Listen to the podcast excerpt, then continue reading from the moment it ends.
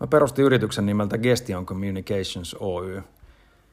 Ja Gestion on poikkeuksellisten tilanteiden johtamiseen ja viestintään erikoistunut yritys.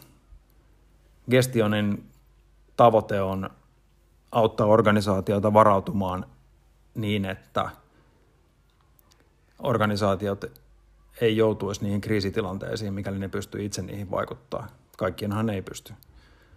Mutta suurin osa niin kuin organisaatiota kohtaavista ikävistä tilanteista ja tämmöisistä niin kuin erikoisemmista tilanteista, niin nehän ei ole välttämättä vielä kriisejä, vaan, vaan ne on usein tällaisia poikkeuksellisia tilanteita, jotka edellyttää tehostettua johtamista ja viestintää.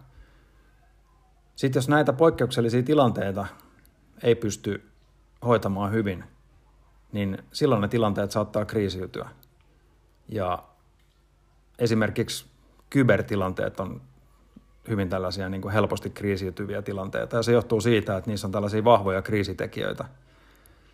Mä selitän noissa myöhemmissä podcasteissa sitten tarkemmin näistä, mutta, mutta on olemassa sellaisia tilanteita, missä on paljon tällaisia vahvoja kriisitekijöitä ja silloin se tilanne saattaa kriisityä helpommin tai mennä semmoisen kriisikynnyksen yli helpommin kuin joku toinen tilanne.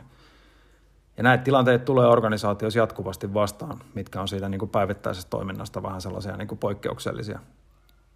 Ja niihin kannattaa varautua. Kriisiin asti ei pitäisi päästää mitään tilannetta, jos vaan suinkin itse siihen pystyy, koska kriisit on kalliita. Organisaatiolla ei ole enää itsellään aloitetta siinä kriisissä. Ja sitten ollaan vähän niin kuin valtamerilaiva ilman konevoimaa tuolla ajelehtimässä tuulen mukana. Ja tämän mun yrityksen idea on nimenomaan keskittyä näihin poikkeuksellisten tilanteiden johtamiseen ja viestintään, jotta siihen kriisiin ei missään vaiheessa jouduta.